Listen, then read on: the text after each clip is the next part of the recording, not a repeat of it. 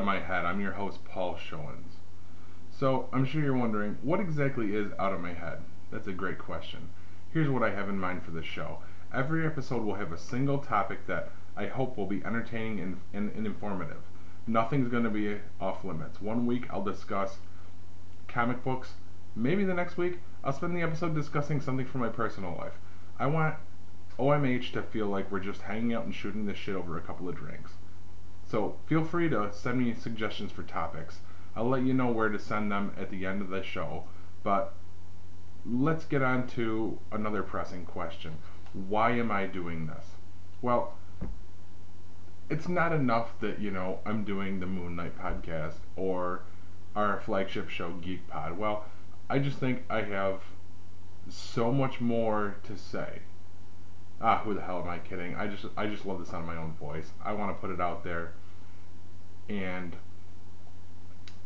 talk about stuff that nobody else is really going to care about and stuff that there's just not enough meat to start an entire new podcast for.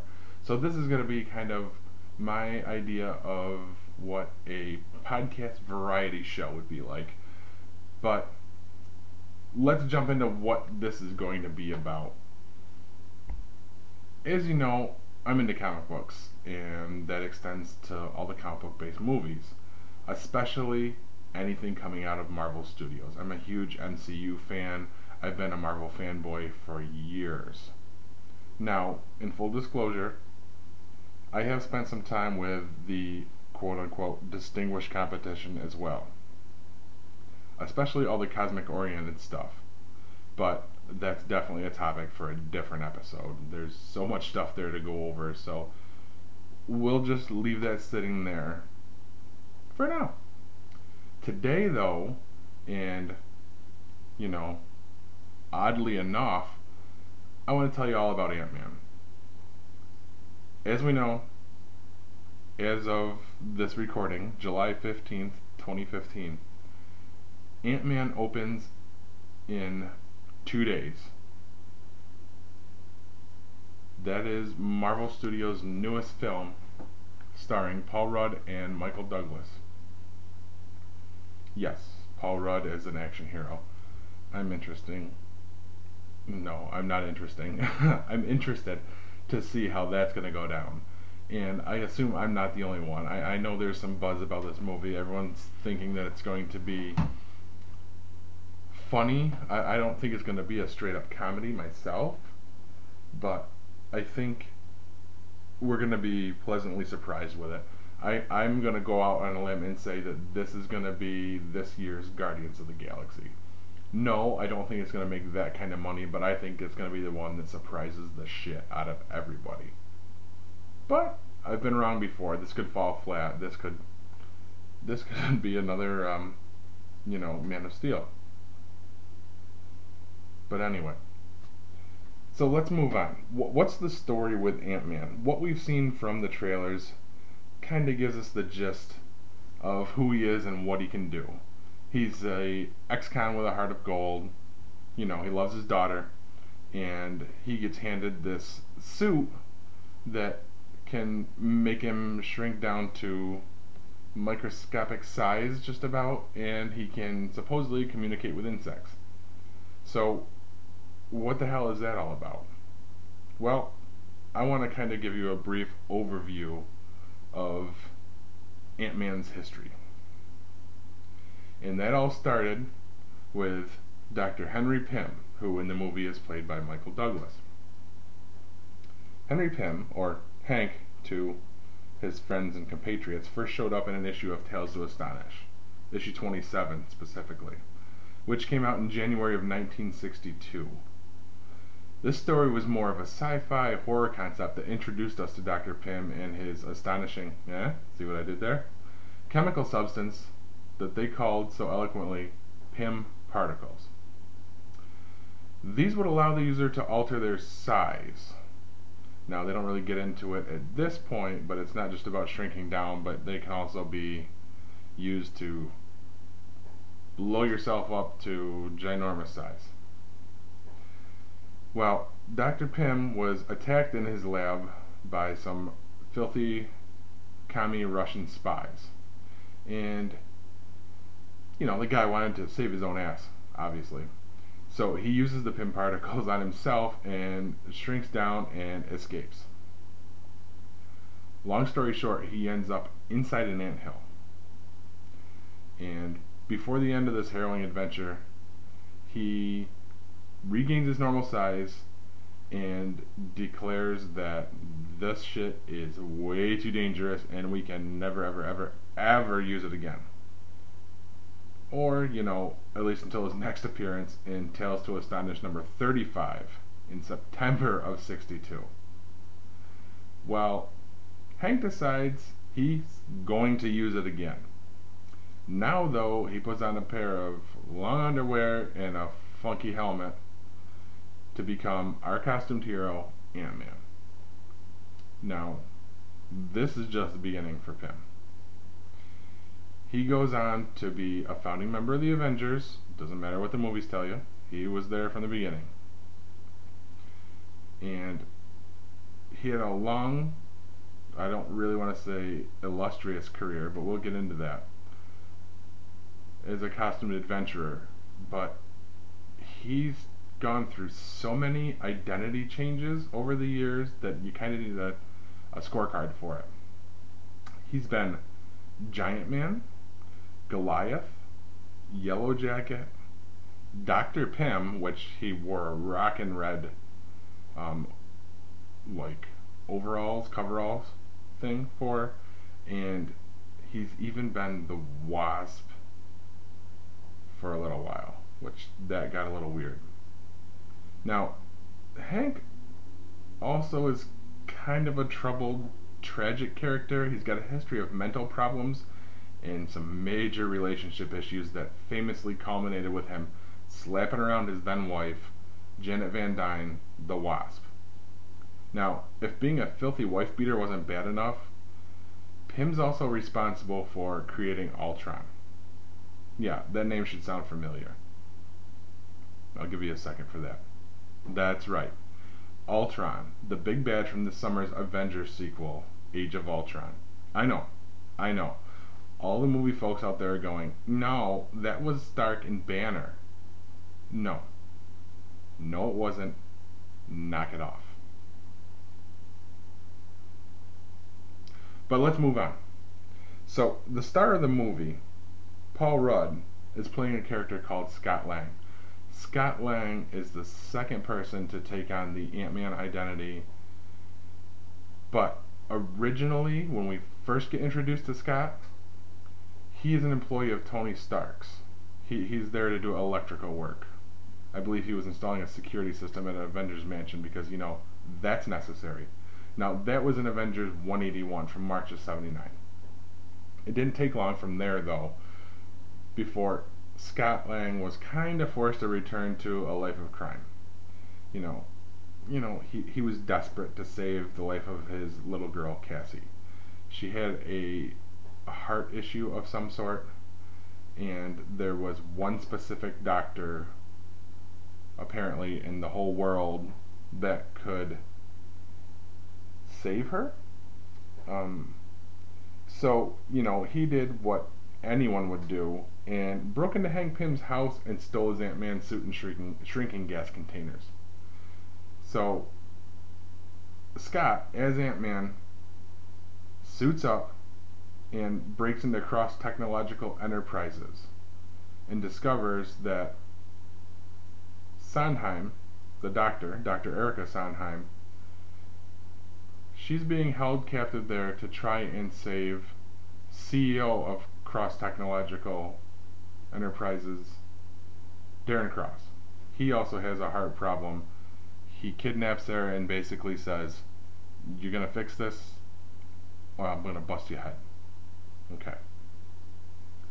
So, Scott rescues the doctor, and Sondheim is so grateful that she performs open heart surgery and saves Cassie's life. Hooray! Everybody's happy, except that Scott Lang is still a filthy thief. Now, Scott says he was planning to return the Ant Man suit to Pym and turn himself over to the police for stealing it. But apparently, Pym was watching the drama unfold and offers to let Lang keep the suit on one condition. He has to use it to uphold the law. And boom, Ant Man 2 is reborn. Well, Ant Man 2 is born, but the Ant Man legacy carries on. Now, Scott's had quite a career as a hero as well. He's been a member of the Fantastic Four, the Future Foundation, the Avengers. I believe he was even a defender for a little while. Um, so he's been around, and you know he he's still Ant Man to this day. You know there was that whole time when he died and got better, but he didn't really die. He was time displaced.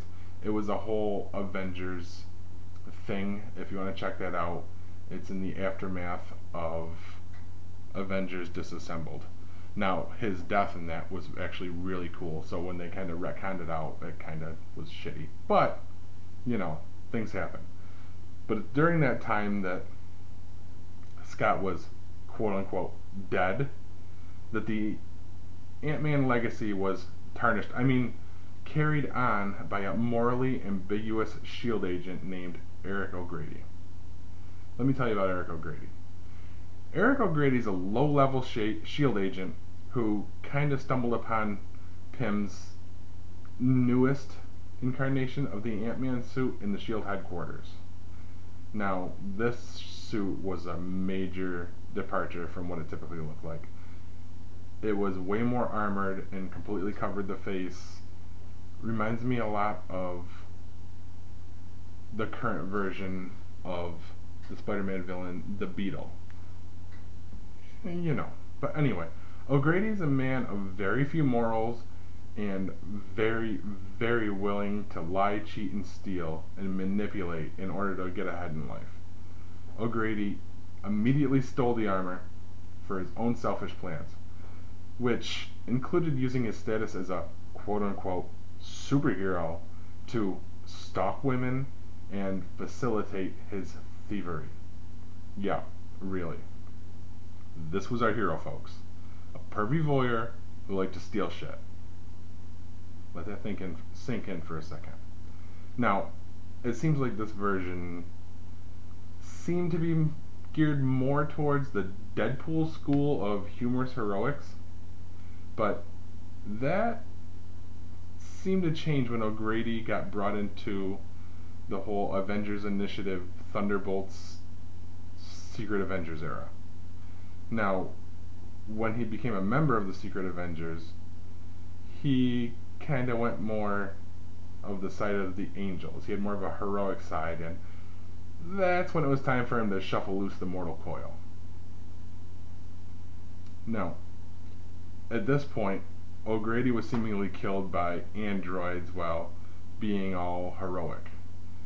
But a life model decoy, that's basically an advanced android built by S.H.I.E.L.D., was made with all of O'Grady's memories.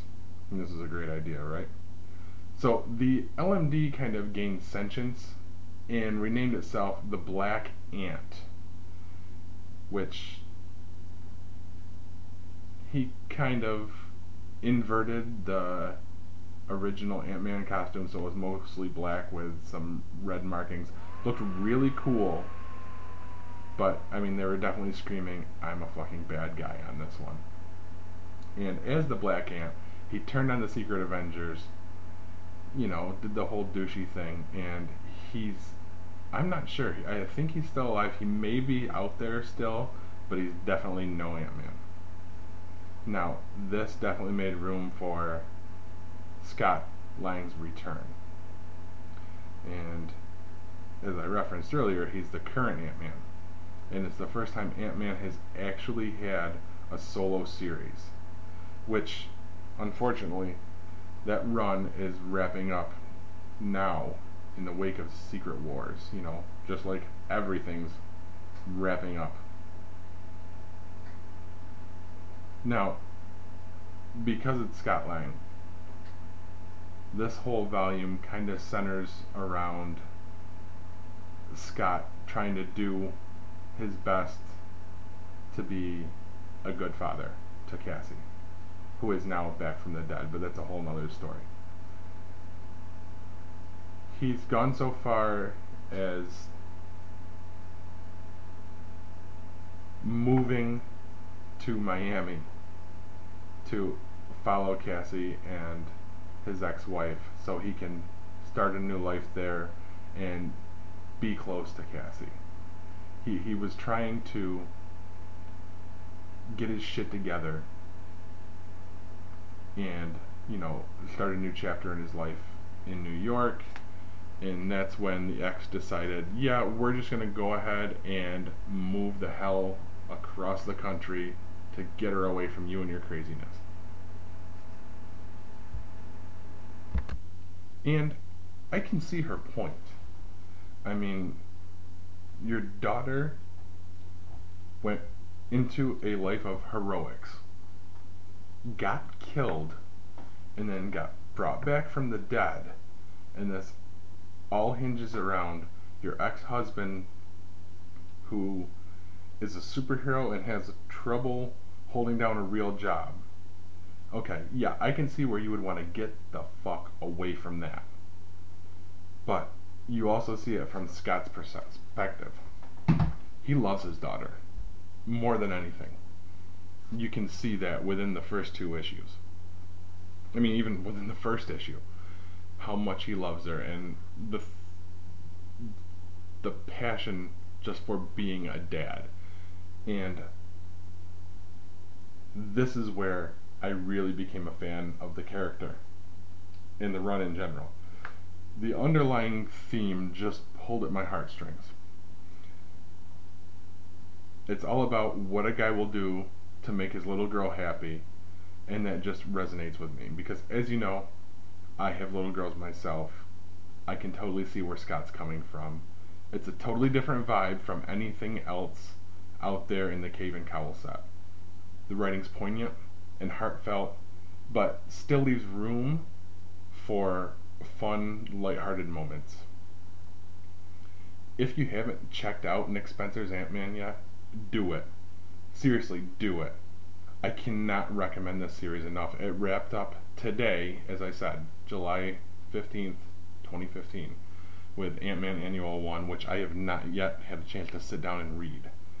But if it's been anything else other than phenomenal like the rest of the series, I'll be shocked. I don't know if there's much more I can say about Ant Man. Um, he's kind of getting a resurgence in popularity, obviously because of this movie, and just hinging off of the modern incarnation of the character, I say good on him and it's well deserved.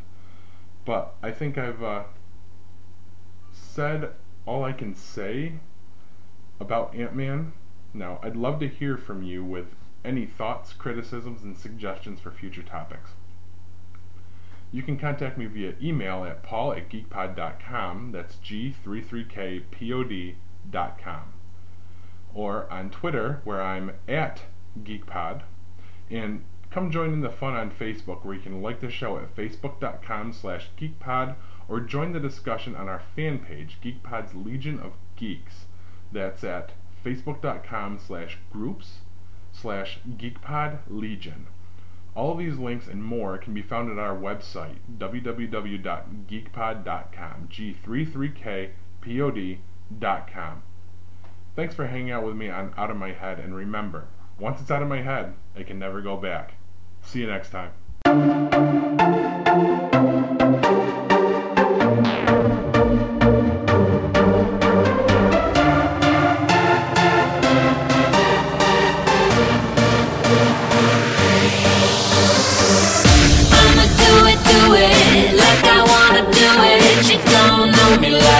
ain't never known me before. I'ma bring it, bring it. I'ma give it, give it. You love me like you ain't loved nobody before.